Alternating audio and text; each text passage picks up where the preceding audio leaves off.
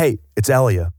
We here at Talkhouse recognize that in 2020, even more than usual, life has sometimes felt like a bit too damn much. So we partnered with the very rad nonprofit Sound Mind to bring our listeners a free mental health toolkit. Over at talkhouse.com slash soundmind, you'll find valuable resources that cover everything from coping with coronavirus anxiety and grief, to depression and bipolar support, to suicide prevention help. There's links to support groups and to sliding scale therapy. You can check out community specific resources for BIPOC, Latinx, and LGBT identifying folks, as well as frontline workers, parents, and musicians. These are tough, tough times, and we're all feeling it. We want to make sure our listeners and readers are able to get the help they may need, starting at talkhouse.com slash soundmind. Hi, this is Carrie Brownstein. This is DJ Premier. This is Darren Aronofsky. You got the RZA right here. Rose McGowan. Radiohead. Aisha Tyler. Tribe Called Quest. Fred Armisen. Prince Paul. Javier Munoz. Seth Meyers. Frankie Cosmos. Flying Lotus. Hi, we're Haim, and you're listening to the Talkhouse podcast. What's up? What is up? It's your host, Elia Einhorn. Welcome back to the Talk House podcast. We have a sick show for you today. Country singer Charley Crockett in conversation with Diplo. Joining me from Ann Arbor, Michigan, a woman whose work behind the scenes has helped inform the podcast all summer long. But finally, on the mic, Samantha Small. Welcome to the show. Woo, thanks for having me. Sam, you and I were on the Zoom when we first introduced Diplo and Charley Crockett, and what energy they had, huh? It was so charming. They just seemed so excited to talk to each other, kind of like fangirling for each other. Totally. And, and and I'm so excited to report that as with Courtney Barnett and the Breeders, as with Tune Yards and Laurie Anderson, we here at the Talkhouse have introduced two awesome artists who are now collaborating. Yep. Charley Crockett posted on his Insta story, snapped a little pic with Diplo. So something's cooking. I'm ready for it. Yeah, smells good. I'm here for it. now, listeners, in case you're unfamiliar with Charley Crockett, I have to tell you, the man is a direct descendant of Davy Crockett. Yep, that Davy Crockett. And Charley is releasing some of the best country music out today. When I listen to his songs, I am instantly transported to that classic 50s country sound. But instead of the lily white cowboy, Charley brings a different look. He's got Creole blood, he's got Jewish blood, and he totally smashes the mold of what classic country can look like. His new album is called Welcome to Hard Times, and he himself has had a bit of a struggle. He has seen the hard times, Sam. He has seen them, but he's still prospering. He was raised by a single mother in a trailer in the Rio Grande Valley. He's a twice convicted felon. Um, he's lost his sister to addiction, was homeless, but he doesn't let that stop him, and was surviving as a busker across basically everywhere New York, New Orleans. And he told us a wonderful story as we were waiting for Diplo to join about busking across Morocco. Yes, Charley Crockett has a lot of stories, and that's part of his charm, you know? He's putting all of this experience into his music. Yeah. Uh, now, Welcome to the Hard Times is Charley's seventh record and by far the biggest. He really is getting some juice on this. One thing he did differently is he brought in the Black Keys' Dan Auerbach to do some co writes. And while you don't hear the Black Keys sound, you feel that level of craftsmanship. Yeah, definitely. I can say he got a little bit groovier on this album. You can see he has a hmm. little bit of funk going on. And not to say that that's missing on the rest of the records, but there's something definitely more intentional about the sound with this record. From Welcome to Hard Times, let's check out the track Run Horse Run. I watched the dealer pass the cards around. See trouble coming because I know that sound. Lovers, they will quit you. A thief will rob you blind. Good friends are awful hard. I love it, Sam. I love it. It's quite good, I would say. So, yeah, as you can hear from Run Horse Run, there's this sweet 50s sound coming from Charley Crockett, and that's really what drew Diplo to him. Coming from Tupelo, Mississippi, Thomas Wesley Pentz, aka Diplo, or as his friends call him Wes, has this rare ability to call anyone in the world to collab. He switches styles with every single album he makes, and no matter what he makes, they're usually a massive success. From the early aughts, he was co producing MIA's groundbreaking early LPs, you know, Paper Planes. Yeah, that earned him one of his multiple Grammys. He also had one with Beyonce for his work with Lemonade. He had one for his supergroup with Skrillex. And I think that's where he collabed with Justin Bieber, the, you know, infamous Where Are You Now? Yeah, he's really worked with everyone Snoop Dogg, Die Antwoord, Bad Bunny, and has been in multiple supergroups. We've got one with Mark Ronson, we've got one with Labrinth and Sia, and as you mentioned, one with Skrillex. He also founded the dope label Mad Decent, which also has touring festivals, probably at a city near you. Uh, one day. yeah, one day again soon. Those block parties were awesome. His latest record, Diplo Presents Thomas Wesley Chapter 1 Snake Oil, was a turn towards country pop. Yeah, it was a strange but really magnificent concoction with tracks like Dance With Me that feature. He got Young Thug. Yeah, you got Young Thug with Thomas Rhett. I don't even know how that happened, but it's amazing and weird. We also got the Jonas Brothers there. The list could go on. Just look at the features. It's wild. And of course, Sam, that record closes out with Diplo's very, very famous remix of Lil Nas X with Billy Ray Cyrus's Old Town Road. And you can check out Heartless from that very album right now. Why you gotta be so heartless? I know you think it's all this. You're tearing me apart, and girl, the hardest part is you're so high on attention. That's sweet country music right there.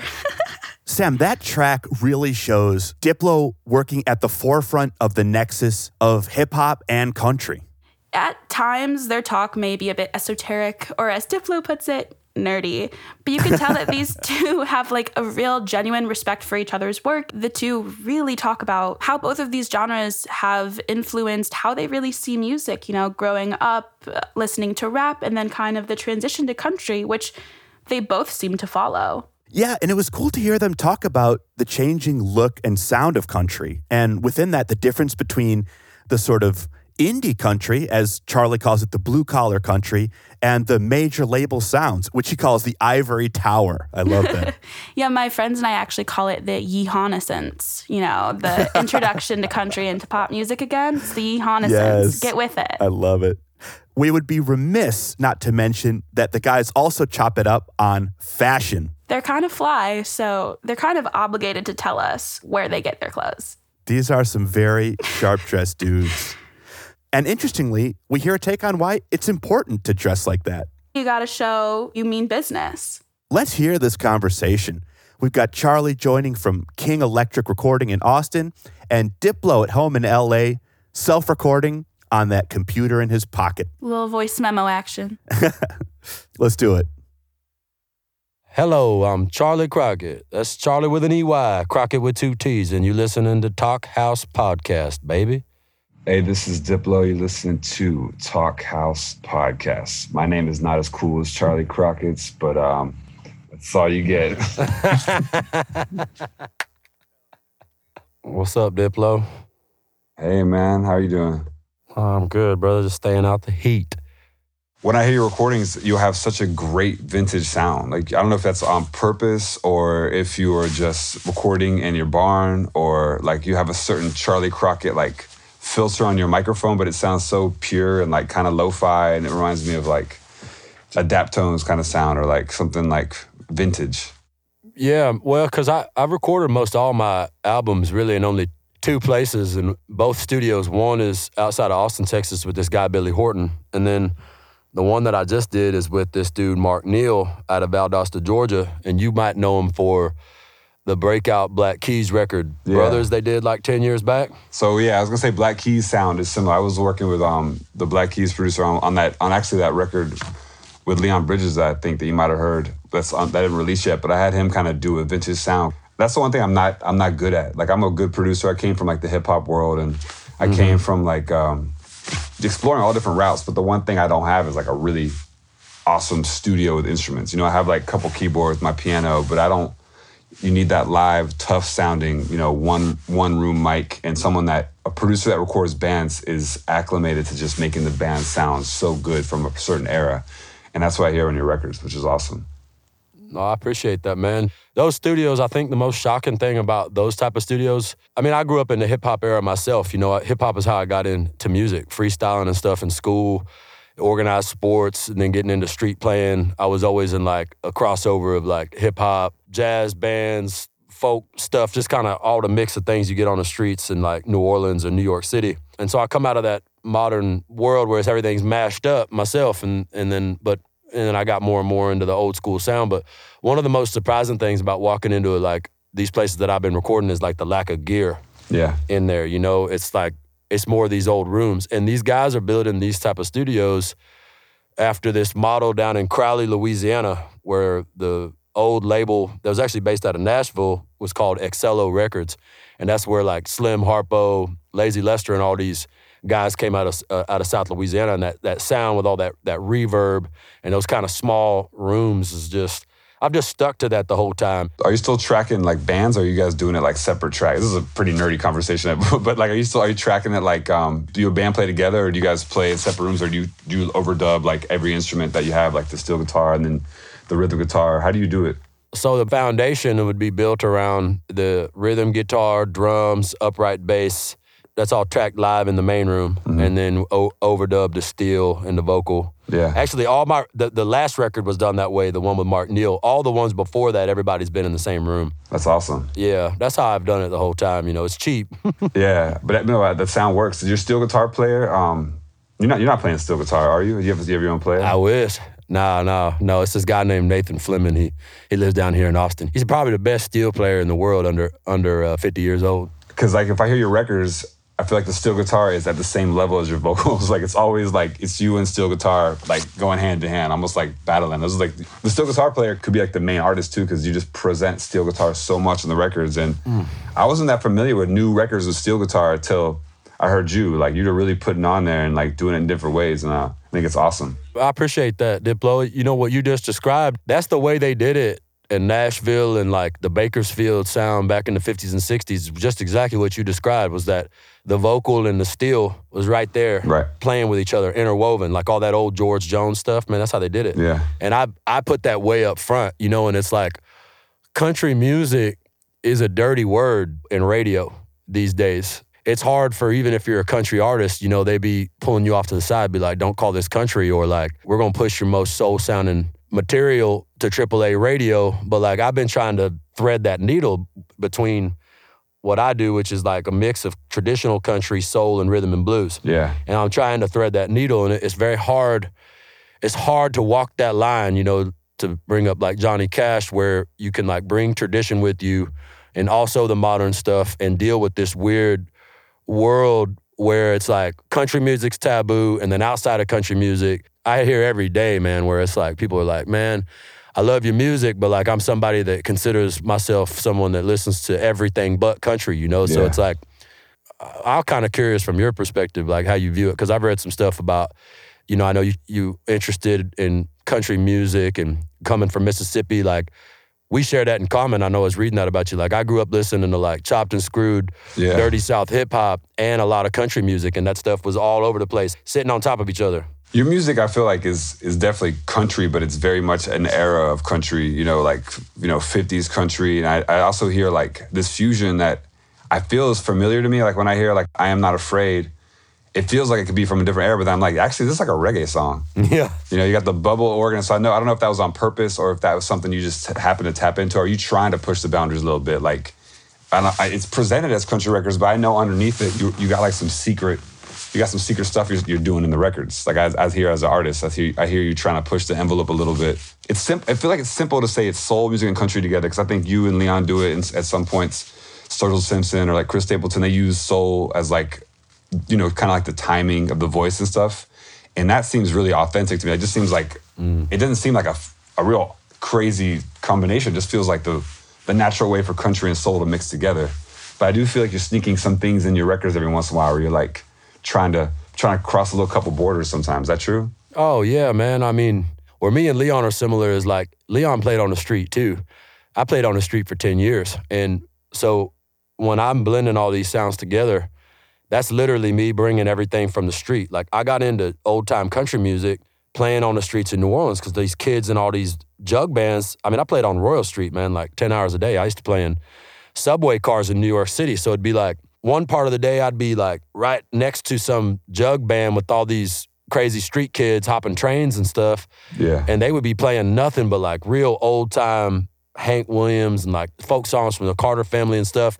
And then maybe in that same day, I'd be playing with a straight brass band, you know, or like be up in New Orleans. I'd hitchhike up there, you know, and two weeks later, I'd be in the train cars, be doing like my little thing that you hear me doing with like a kid rapping, freestyling over everything, you know. So it'd be like in a train car in New York City, not everybody liked like what I sang or my thing was, but like if they didn't like what I was doing, they loved the fact that like this dude Jadon was rapping about, you know, the next stop, rapping about the, you know, sports Yeah. team that the dude's got on his snapback, like relating all this type of stuff. So I kind of merged all these styles together, kind of like out of I guess out of like necessity to to survive and to make it. And I think that country music back in the 50s and 60s was incorporating a lot of that stuff. Like if you look at a Willie Nelson record, man, like from the short haired Willie they called him from the from the 60s. Everybody talks about Willie Nelson from the outlaw period, but that period is really when he's going more commercial, which is where he made his money, but nobody would care what Willie was doing in the 70s if it wasn't for those 15 20 years he put in before that where he was writing all them hits. And those songs, those producers are mixing in lots of reggae and like polyrhythms, Yeah. the cha-cha. They're doing all that stuff behind the music. Like all those guys in the 60s, that they're calling it country, but that was like they were mixing up a lot of stuff in Yeah. a way that like people nowadays in the independent country world, they talk about it, but I don't know that a lot of those folks realize just how eclectic the sounds coming out of Nashville and Texas and Southern California back in those Yeah. days really was. Or even know? if you think about the journey that steel guitar has made, do you everybody think it's like a traditional country instrument, but like the the journey it made from like Hawaii to California, it's such a it, that's the, one of the weirdest things ever. That that's like a you know a hallmark of country music is a steel guitar. It's driven itself to be that, and you can't really separate. it. But if you go to the history, you're like, wow, this instrument was pretty weird. Came from some weird places, and country music is that fusion. When you talk about Bakersfield, I feel like country and folk, and like you know all the way from like going from outlaw country to like even Fleetwood Mac, how diverse it is. On the surface, it might seem like just kind of like this one sound, but there's so many levels to that kind of California country that seeps from like Woodstock all the way to like Coachella and like all the way to like Stagecoach. And when I get people into country music, I kind of like go that way. I go into that California country because it's really accessible for them. And then then they deep dive into a, a hole where you can go so far. And that's how kind of how I found you. You just came up on like a on an algorithm for me like like about a year or two ago, and I was like, where did this guy come from? And um, I fell in love with the records and uh, I, I looked a little bit about your history and I'm like, okay, I saw you were from, you know, Texas and I, I read about you performing in New Orleans and I hear you talking about that fusion because when I when I used to go to New Orleans, that was like the big city for me too. Like I was born in Tupelo, Memphis was closer, but New Orleans was like the Babylon, right? And then mm. I started to like hang out with like the young kids and all the kids doing DIY stuff, and I realized how punk that city really is. Like all the kids mm. doing music, like some of the jug bands, and how that Yes, that that city has always been this perfect American place where everything comes together, and, uh, it's a big mess, but it's been refined for like 100 years of just excellence in music and culture. I'm glad to see that that's where you came from because that gives you that extra couple stripes on your shoulder because that's a that's a tough place to make it, and also a place where you're getting influences from so much.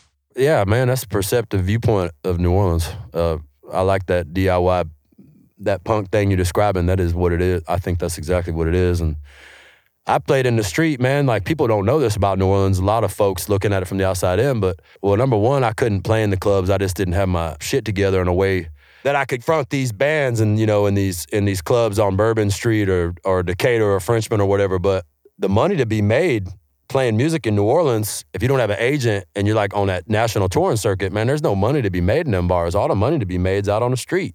We would make a lot of money doing it that way. And because we didn't play in the clubs and you stood out in the street all day, is you know, besides that river of whiskey flowing through there, is is is culture that's really flowing through there. It's just so much culture, Yeah. you know, because and that's they ask me this type of stuff all the time. It's like, well, did you grow up listening to country music? And I'm like, well, I mean, I listened to commercial pop country radio right alongside commercial hip hop because that's just what it was, right? In the 80s and 90s. Yeah. I didn't get into country music in the way that I do it now until I heard it on the street in New Orleans. And one of the reasons that I heard it on the street in New Orleans because there were so many they're playing so many drinking songs. And those drinking songs really got those tourists to put their money down. Yeah. And in the process, I fell in love with the songwriting and the storytelling. Can't beat it, man.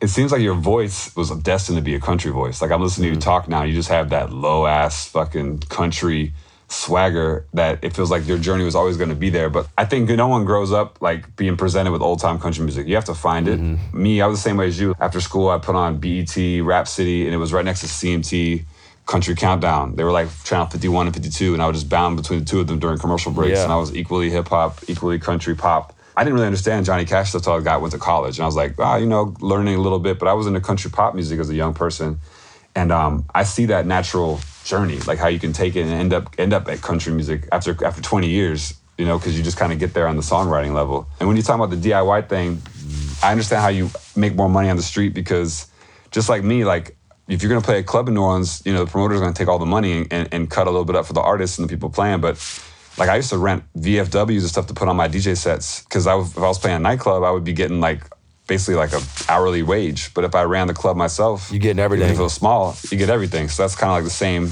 Like you had the same journey that way when we were learning how to how to how to make money and survive doing this. You was renting out VFWs? That's a good idea. Yeah, we have we had that's all we do. Like in, I, I moved to Philly and that's we would rent them out because no one was using them and they were halls. They were big.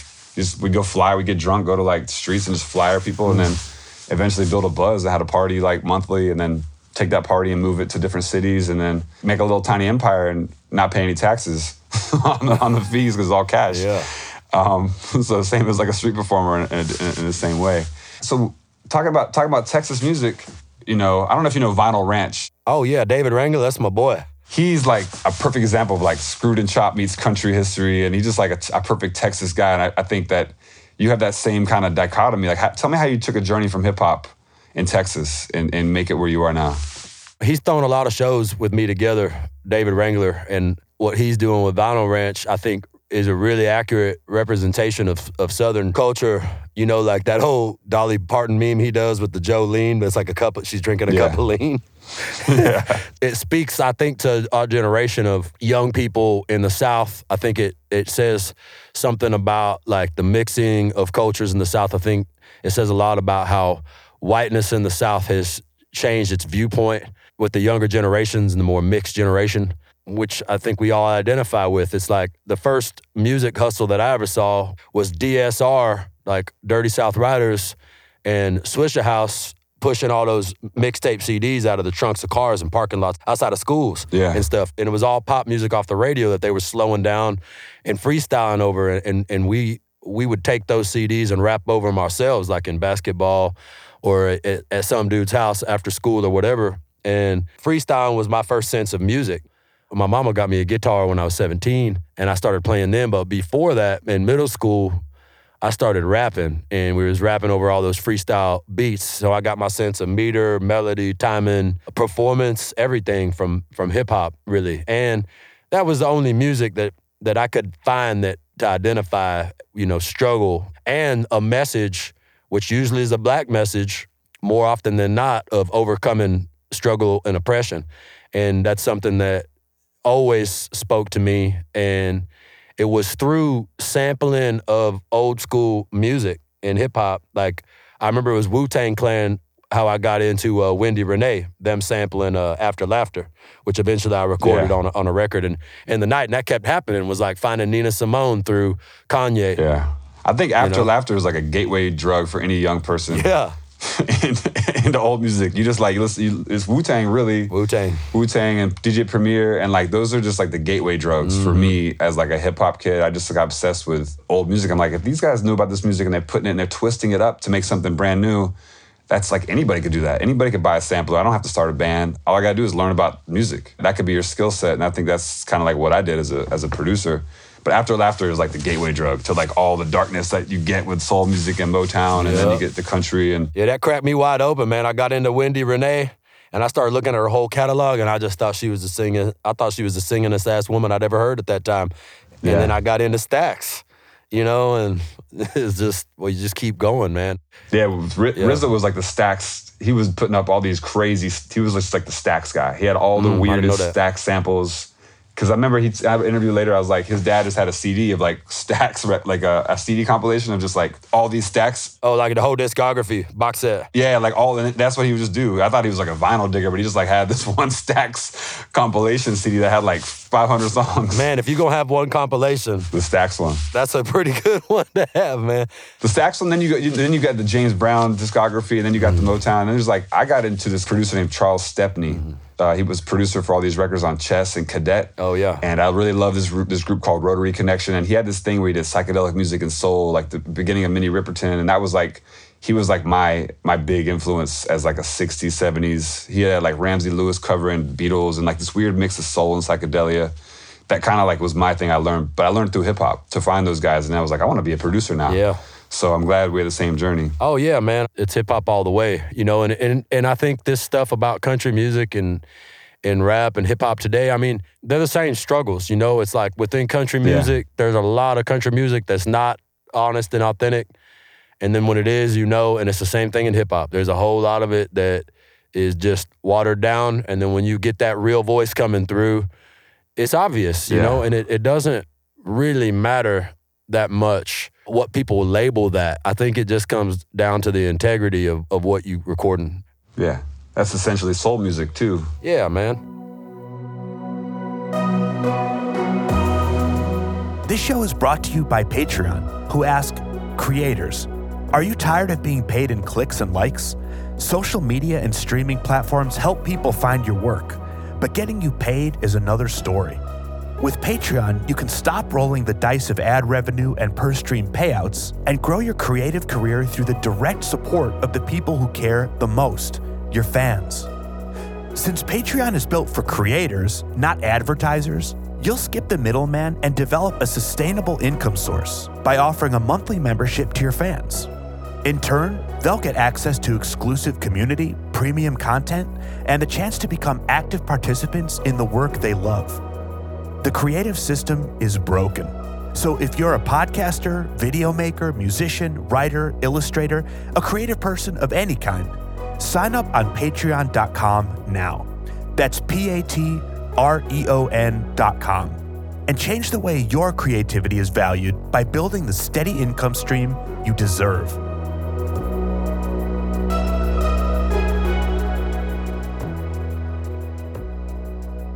I'm gonna switch topic real quick, so I really want to bring this up. You might be the best dressed guy uh, I've seen on um, Instagram as of late, and uh, I'm wondering, you must spend a lot of time shopping. Are you like? I mean, I see the the, the amazing hats, uh, the, all the fits. It's very to a T. Like, I mean, I'm into like Japanese fashion. I'm not sure if you're into that too, but like that Western wear. I'm not sure if you're digging that deep. Are you going like vintage, just in Austin little clothing shops, or can you give me a little insight into your style, into your fashion? Oh man, well, yeah, I just tore on a bus nonstop. I mean, outside of you know this pandemic, playing five nights a week, and so you know you're just always in a different town. We got a lot of time on our hands, brother. You know what I mean? And so I just hit up a lot of places. People think I pay all this money for these suits and stuff, but I mean, in these little towns, like in say in Missouri, for example, like Columbia, Missouri, there's three or four spots in that town that I just like to hit up on rotation whenever I'm there.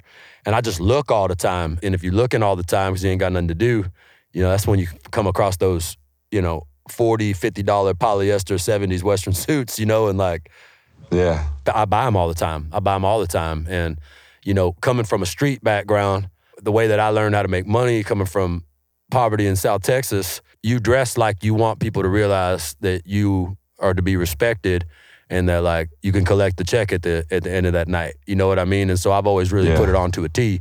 And I like all the custom suits. I see the way that you're doing it too. I really like the custom nudie style suits, the Miller. I love the Miller Western suits out of Denver from the 60s. Yeah. I like buying all that stuff. I love Sta-Prest clothing. I just think that classic look man, it just looks good. I like the way pants fit. You know, I don't want them hanging. Yeah. I, I used to hang, they used to hang off my ass. Now I like wearing them with that 12 inch rise. You know what I mean? yeah, up, up high, up the high, the high waisted. It make you look better, man. I look like I'm in shape even when I'm not. I've been wearing like the vintage clothing a lot because my body just happens to fit those men that were wearing clothes in the 60s and 70s. I buy the suits. I don't got to tailor anything. If I buy something new, I gotta go spend 200 bucks putting the pants on right, getting the creases right, or getting the shirts, you know, tight enough on me. But yeah, those vintage suits, those like old, you know, you, you just see the guys wearing them at the Opry or whatever. Like I, I'll buy all those suits, like, and I'll fix them up. And then there's like a bunch of new people that are making great stuff, like Union Western and um, Yep. my boy in London. Are you talking about Texas Joe? Yeah, that guy in London that makes the uh, he does like a kind of nudie style suits, and his girlfriend Yeah, that's does. uh, Texas Joe. That's my boy. He's over there in Soho. yeah, he's awesome. He loves you, man. He he made me a couple of looks. Yeah, that stuff. I'm I'm lucky that uh, no one's buying all of it, so I can find it when I'm when I'm like out on tour too. But there's a lot of like new brands, and especially out of Japan that like that do the the Western the workwear really well. It's mm. very expensive, but they're like tailoring it like they used to do back in the day, back in mm. like I said, you said Colorado and Texas. So yeah, I really appreciate your style. And I see your videos. You got like this mashup. You got the ponchos mixed with the the new boots, and you got like the hat. Everything's like really well done. So you're ace at the at the style. So I really I really like that. Well, it takes one to know one, big brother, because uh, don't even act like I got more suits than you. I, I see you in your videos too. I'm like, where's he get this? I, I got too I got too many. I don't I'm just kind of pissed because you know the summer was gonna be big and I got nowhere to wear. I'm like just dressed up in like sweats, free hats now. Man, Me, I see with a, with a baseball cap. I wa- I was so bored yesterday. I went on Bass Pro Shops. I bought like every hat they had in every color. There was like $3.99. I was just got like I'm only wearing trucker hats nowadays in my my house. So I'm just I got nothing to do. Got nowhere to go. So kind of wish I had somewhere to go show off, man. But in the meantime, I guess just Instagram. Yeah, that's yeah, that's weird. I took advantage of the man. I just grinding so hard, and you know, up to this point, most of my records, very little money has been put into. Like I make the records really cheap, and then tour hmm. really hard on the independent circuit, like really hard in like you know B markets mostly, and that's like a the strategy that I've worked with my agent out of Nashville. We work like basically the the only modern equivalent to what those country boys would have been working like Hank Williams and George Jones and, and Charley Pride and those guys was working back in the in the day. I work on that the modern version of that circuit. And so when you playing 200 shows a year and the live show is my marketing, but because Yeah. it, it is I don't want to call it a blessing, but you know my record's relevancy because of the pandemic. I wrote Welcome to Hard Times last year, but then it's just doing a lot better than I could have ever expected because I think it's relevant to the times. And I was able to really focus and make the videos I wanted to make this time, man. I ain't never had more than a half an afternoon to do anything, Yeah. you know, because you're just working nonstop. I mean, I'm trying all kinds of new things. I don't have like uh, videos to make. I did a couple ideas, but I'm like got really good into the guitar. I never really got a chance to play it. You know, I never. I'm 41. I just started playing guitar properly like the last two months. That's cool You that know. you picking it up, man. Yeah, things like that. Just because I would never have. I've always wanted to do it. and I'd have like, oh, I got like nothing to do Monday, Tuesday, Wednesday, Friday. Oh, Saturday, uh, Sunday. you know, I'm like, but um. You you got the only billboard, only new billboard in Hollywood. I noticed the other day. Oh, I that's was driving right. by like every I paid for that myself, big dog. you, you're smart because no, I'm there's still like billboards for like albums from like t- a year ago out there that are like not even out anymore. There's like billboards for like my Vegas shows that are not happening, and you got the only new billboard. I don't know why no one's doing that. You're the only new billboard in all of California. I noticed it yesterday. That's cool. That was my own idea, man. I just uh I had the money from I got I got a lot of records out and I just put my foot down and I said I want a billboard in the middle of LA. I want one in the middle of Houston. I want one in Austin. If they go well, I'm gonna I'm gonna buy more because they're also man they're like half off right now, bro. You know. They're so cheap. I have a label called Mad Decent, and we buy we buy like a hundred, not big ones like yours. We buy like a hundred a year and rent it for the whole year. And we just put up. Sometimes we just put up stupid shit like just text Whatever you want. Yeah, we literally just have a hundred billboards. We just put up like a picture. I was one was like a picture of my gold tooth I had last year with like a Zoom code. You go to my Spotify play. It was just jokes on there. Like just it- it's kind of like no, it's like a cheat code. No one realizes people still look at billboards, especially in LA when you're driving because there's traffic.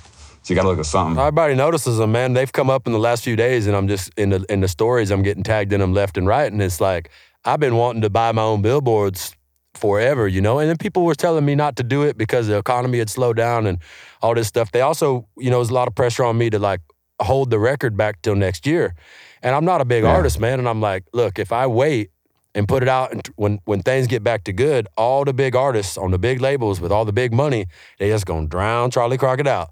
So yeah, you got a point. instead of, instead of moving it back, I want to move it forward. And then I just kicked and screamed and complained like crazy to get as big a, a digital marketing advertising budget as I could. And uh, I poured all my time because I'm not touring. I put 10 days into each video. I put a lot of effort into my strategy for like because there's look, I can't control the big industry. I can't control these radio people. Yeah. I can't control this pay to play publicity game with the gatekeepers. We can't even in the world that you're in, you know, it's like a lot of those things are outside our control. It's like what can we control? Exactly. The way we advertise ourselves. We can control our advertising and where we pe- show people that. We can control advertising on YouTube and Instagram.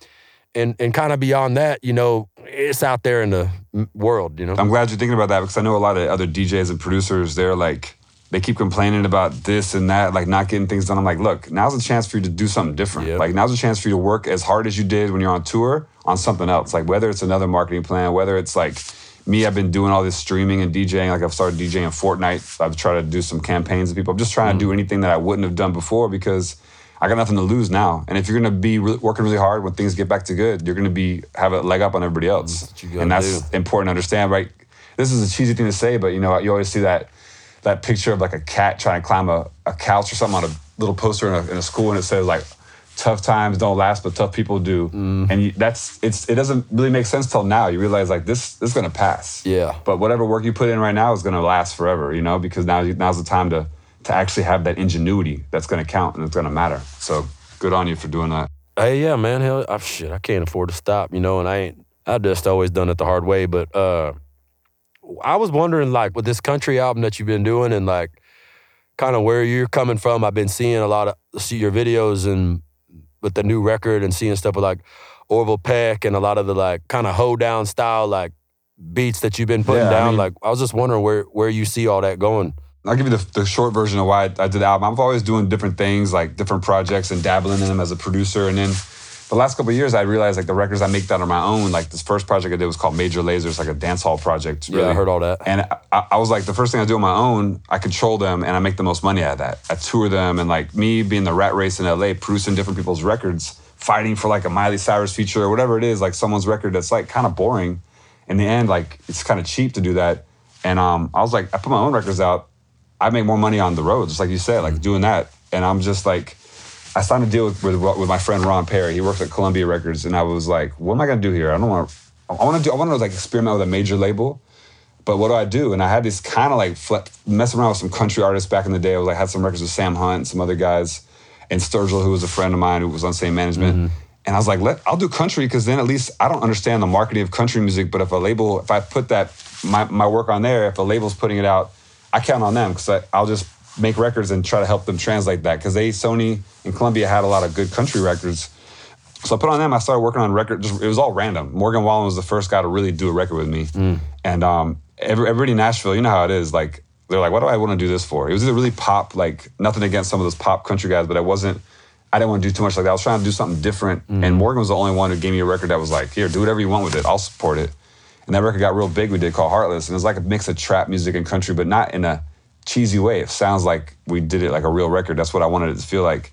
And I started seeing artists like you and uh, Orville Peck, of course, and just being all these guys who were like reaching out to me with the same ideas. They're not from country essentially, but they're like doing this amazing country sound and styles. And I was like getting inspired by them. Even Blanco Brown, Leon Bridges, another guy. I just was like, let me just do this and try to make make some sense out of it for myself, something new. And it, it did really well, like my country project and Thomas Rhett even. I mean, I don't, I don't know how I got Thomas Rhett and Young Thug on a record together, but like doing something like that, that just just something like make people. My, my fans are already like kind of like confused because I was doing dancehall, then house music, and now country. They're kind of like any my, any fans that stick with me this long are really they got a lot of stamina, man. Because I'm probably the most confusing person out there, but I really appreciate them. So I just think, and I was surprised that the country is probably the biggest records I've done on these country ideas since like Major Lazer League. That's like weird that it's like this is the biggest thing I've done. I, I don't hear a lot of it. You don't hear, country music's just like a silent majority. They're just they're hearing it. People are listening to it, mm. and they're going to shows in the B markets, and you know they're not like the, they're not big internet sensations. They're not big on TikTok. They're not big on mm-hmm. Instagram, but their but their music is traded heavily, and people like are are down with that for a long time. Like a record in country takes like a year to hit the top. In pop music or hip hop, it's like you guys got like two weeks to show and prove, and then you're gone. Yeah, that's right. Someone taking your spot right behind you. Yeah, that's right. That's true. Sturgill's breakout record, I think, took like a year to climb up to the top. The gulf between like pop country up in these ivory towers and then like that blue collar independent country that they do in today it's the Grand Canyon between them. Yeah. You know, and there, and there's like no man's land in between. It's totally crazy. I, I see, I'm trying to do something with my records. I'm trying to do something where there isn't any. There's cro- there's crossover. Like you know, I sang that record like yesterday. I'm just kind of like trying to mess with an idea. Like the now the new country stuff I'm working on has been like R&B and, and rappers. I'm asking them to sing these country ideas. Like the new thing with like SAINt JHN, Leon Bridges, and I said PartyNextDoor, and like just kind of like just trying to do something different where there aren't any rules. Because like I said, if I get Young Thug and Thomas Rhett on a record, and that only happened because Thomas Rhett's father-in-law liked Young Thug's boy, verse. like he was the one who co-signed. He's like, this guy sounds like a. He was father-in-law was like an was in an '80s hair metal band or something. And he like liked Young Thug, and that's the reason that that record made sense because you need someone to. It's country guys. They don't Takes a metal guy to tie it together. yeah, it's it's weird because these country guys they care so much about what's happening in Nashville. They don't. They're scared of taking chances a lot of times. And I think in the '70s, like you said, there was no '60s and '70s. People were doing whatever they could. They were changing. They were flipping ideas and making records about drugs and outlaw country. And there wasn't like, and they were doing what they wanted, and they were making a big impact and having influences everywhere. Like those Willie Nelson records, like the Highwaymen, they were they were they were heard throughout the industry. People were like listening to those records. They influenced for a long time to come. A lot of new country records, they kind of they're just pop. They got the little snapping in the drums, and you then there's the next record sounds like the next record. So uh, I'm glad that there's like a there's like a good underground happening in that in that kind of country and western world that you're part of. You know what Johnny Cash and Kris Kristofferson said about that era? They said that when Bob Dylan came down from New York City to Nashville, he went he went down there to get away from the New York City thing. And that was a really radical thing that he did to go down there and work with Bob Johnston. And those records that he made, like Blonde on Blonde, John Wesley Hardin, that stuff that Dylan did, Johnny Cash said himself that that opened up the door for all those guys to do what they were doing. Yeah. And it, and it took somebody from outside of the like Nashville sound in the mid 60s, which there were great records getting made, but there was also a lot of really bad records getting made and they was all starting to sound exactly the same. And like a guy like Yeah. Willie Nelson, who I think was one of the very best country singers of the 60s, his delivery style, his songwriting, it was so good. I don't believe that it's not that America didn't like the way that Willie Nelson sang. I think it's that the people in Nashville marketing him weren't marketing him. You know what I mean? And so when when Dylan came through with all of his muscle and did things his way, that was a big deal. And that opened up a lot of doors for those guys to head in that new direction. And I mean, you know, Johnny Cash himself and Kristofferson, all them guys really gave Dylan a lot of that credit, you know, and it's like where I'm at with this stuff, I got all these young kids listening to hip hop telling me, man, I don't listen to country music, but I love what you're doing. That means a lot to me that they're saying that because I do feel like I'm bringing hip hop and blues and traditional country music with me in a way where the Grand Ole Opry respects what I'm doing, but also kids and urban culture respect what I'm doing, you know? And and Yeah. and there's and now that's tough to deal with radio and like you write about these country guys in Nashville, they're afraid to rock the boat, so to speak, but like they're playing Sam Hunt all over country radio, but like Lil Nas X couldn't get any spins, period. I really don't understand the difference there. You know, I, I actually, Yeah. to be honest with you, I really like what he did and the way that that made young people look at country music, you know, like outside of the country world. Yeah. I thought that was really cool because after that came out, every time somebody see me in a big city walking outside the tour bus, I would hear young people on the street singing, yelling Old Town Road to me, you know, just because the way I'm dressed and stuff. And it's like, is something like that gonna hurt me or is it gonna help my cause? It's only going to help. Bring more people to the table is, is only beneficial to everybody. That's what I'm saying, and young- that's always it's been like that with music all since the beginning of time. This is the first time that I feel like young culture is looking back at, at country as a style, as a cultural contribution without all of the stereotypes and, Yeah. and the racial separation and all this stuff. Young people are looking at it like it's hip without all the baggage. Yeah. And that's that's a very cool thing, man. You know, that's a very cool thing. Yeah, I mean, I think that another thing is like you know you know Khruangbin, who also from Texas. Oh yeah, I know him because I know him through Leon. Yeah. Yeah, so every time I put that on, I just like if I'm at a party anywhere, like there needs to be a mood be made, I just put on Khruangbin, Mm-hmm. and that's just like, and it leads into the, the Leon collabs, and it's just that those records who are a perfect like Texas multiracial fusion, but it's like kind of got this country background or country. Yeah, it's kind of got that West Texas uh, desert kind of openness. yeah, and that's something that every young person like they're always like, "What is this?" And that that that like spreads like wildfire. Everybody It's just- loves it. Yeah, it's like it's something that just that if you give country, it's like in its basic pure form as something sweet, something really Americana, something like Western and mysterious at the same time, something with great songwriting and simple. Mm. Anybody can gravitate to that, and you can. It's got this the, the the greatest building blocks to create music is coming from like you know really really pure country music. And like I said, yeah, the stereotypes really ruined it. And maybe not because the artists, because all the artists I know are such awesome people. The old guys, the new guys, they're they've been through a lot. You know, from Dolly and Willie to like the new guys like you and Sturgill and Orville who are doing new great things. You're never gonna find a country artist that doesn't have a great sense of unity and uh, you know ideas. But I think a lot of times the places where it gets played and, and, and you know has people and audiences that do give it a bad rep. And um, yeah, I constantly feel like I'm fighting to to help break those stereotypes about country music, even in, in my little world that, that I'm that I'm breaking people to. But I think it's changing. And You know, I'm just kind of pissed that Stagecoach was canceled because that was like the weirdest vibe I had last last time I had Lil Nas X and Billy Ray play with me, and that's such a weird collab. Because you know Billy Ray, Ron Perry at Columbia put Billy Ray on that song because Billy Ray back in the in the in the, in the 90s also was like kind of like clowned out of country a little bit. You know, he was like, but he was like not even really country, but he was. I mean, he brought people to country back in that sense. Like, he was like country could be awesome and rocking. You could dance to it, and I think Ron was like, I'll put him on. Man, they did the same thing to Shania Twain. Yeah. They tried to say Shania Twain wasn't country. You listen back to her now, man, and that's like 100%. That's top. I mean, just I think even just like women in country in the Oh, in general, man. like it's like the dark zone, like with the way they're treated, and like even like on radio. And I think yes, sir. I'm, That's I don't want to get right into now. it too much, but it's but it's been like that since I've seen it. You know, you have to have someone so powerful like Dolly to really to take it out of country. You know, do something like nine to five. And Yeah. go, I'm gonna do pop music, and you know, Even Loretta 'cause that's Lynn where I can get the break through. respect as a woman. Yeah. yeah, like I can get respect as a woman that way. And um, I see a lot of artists nowadays like trying to get a woman on feature on my record. Like there's no there's no women around. It's like kind of crazy. Like they're just there's it's all such a male dominated audience, especially on the radio. And that's for another podcast. But uh, Yeah, I got man. um that's real. I got to roll out here in a little bit. But I was gonna ask you is are you really related to Davy Crockett? It's like one of the last questions I wanted to Yeah, ask. Yeah, man, I'm a direct descendant through Elizabeth Patton.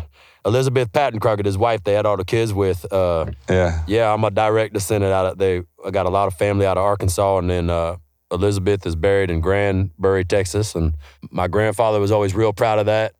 And uh, I almost, you know, you be doubting yourself because people clown on you so much and think all these tall tales and all this stuff. But uh, I've got proof on Ancestry.com, baby. How about that? I love it. But uh, grew up with that man, and and and I've been running with that. You know, and he's an interesting character because there's the real Davy Crockett that nobody really knows anything about, and then there's the commercially viable Davy Crockett, which is the I like to call the Disneyfication. The raccoon hat. Yeah. Or yeah. Like, That's what brought him to the household, you know. And I've always felt like part of what I wanted to do was be like uh, much like what we're talking about with country music is I'd like to have an impact on on how people maybe see him, not just as this Disney character, but more of a complex, kind of unique American individual, you know, that represents Yeah. Texas. and the frontier and just like you know American dreams and that kind of vibe. Charley, thanks for making time for me, and uh, I appreciate what you're doing. I hope that we can link up soon. I know we're, we're trading some texts and emails. I hope we can get a record done. That'd be awesome for for my project. That'd be hit, man. I think I think we keep talking about this thing. We might be able to do something cool. Yeah, and also I think we need we could do a whole other podcast just talking about your your history because I love the New Orleans vibe. I remember going to so many parties there and just uh, speakeasies still happening there. Oh, like man. And I remember falling asleep in the bonfire, my shoes melting one night, and having someone had to pick me up, drag me out of the fire. And uh, it's a long, it was a long night. But we could talk about New Orleans for hours, man, me and you. But let's get back together soon. Thanks for uh, taking time, and I'll speak to you later. Oh no, man. Pleasure belongs to me. Later. Bye. Charley Crockett, Diplo, thank you so much for joining us here on the Talkhouse podcast. We cannot wait to hear what you two get up to in the studio. Coincidentally, the two guys name dropped Wu Tang Clan's RZA, and RZA actually appeared in conversation with Paul Banks a little while back. You can check it out in our archives. And while you're there, make sure to subscribe to the show because we have some insane episodes coming up, including next week's Perfume Genius with Jeremy O. Harris, the playwright behind Slave Play, The aforementioned Paul Banks of Interpol and Muzz in conversation with Shepard Fairey, Deerhoof with Wadada Leo Smith, Bob Mould with Bully, and Mac DeMarco with Dayglow. All amazing. It's a wild couple months ahead. Yeah, you better stay tuned. Make sure to follow us on all of our social media accounts. They're at Talkhouse. And also, the Talkhouse Podcast Live on Insta series is continuing on September 2nd at 6 p.m. Eastern with Anya Marina and Nikki Glazer. Yep, Nikki Glazer has memorably been on the show before with the Bachelorette Kaitlyn Bristowe in one of our I'm going to use an old timey 50s word in honor of Charley. A saucy episode, a blue episode. She's great. That's wild. That'll be a hell of a live. I'll be there. For today's show, Charley was recorded by Gary Calhoun James at King Electric Recordings in Austin, and Diplo recorded himself at home in LA on that black mirror we all carry around in our pockets. Our producer extraordinaire is Mark Yoshizumi. The Talkhouse podcast theme was composed and performed by The Range. Till next week, I'm Elia Einhorn. And I'm Sam Small. Peace. Peace. and country hip hop.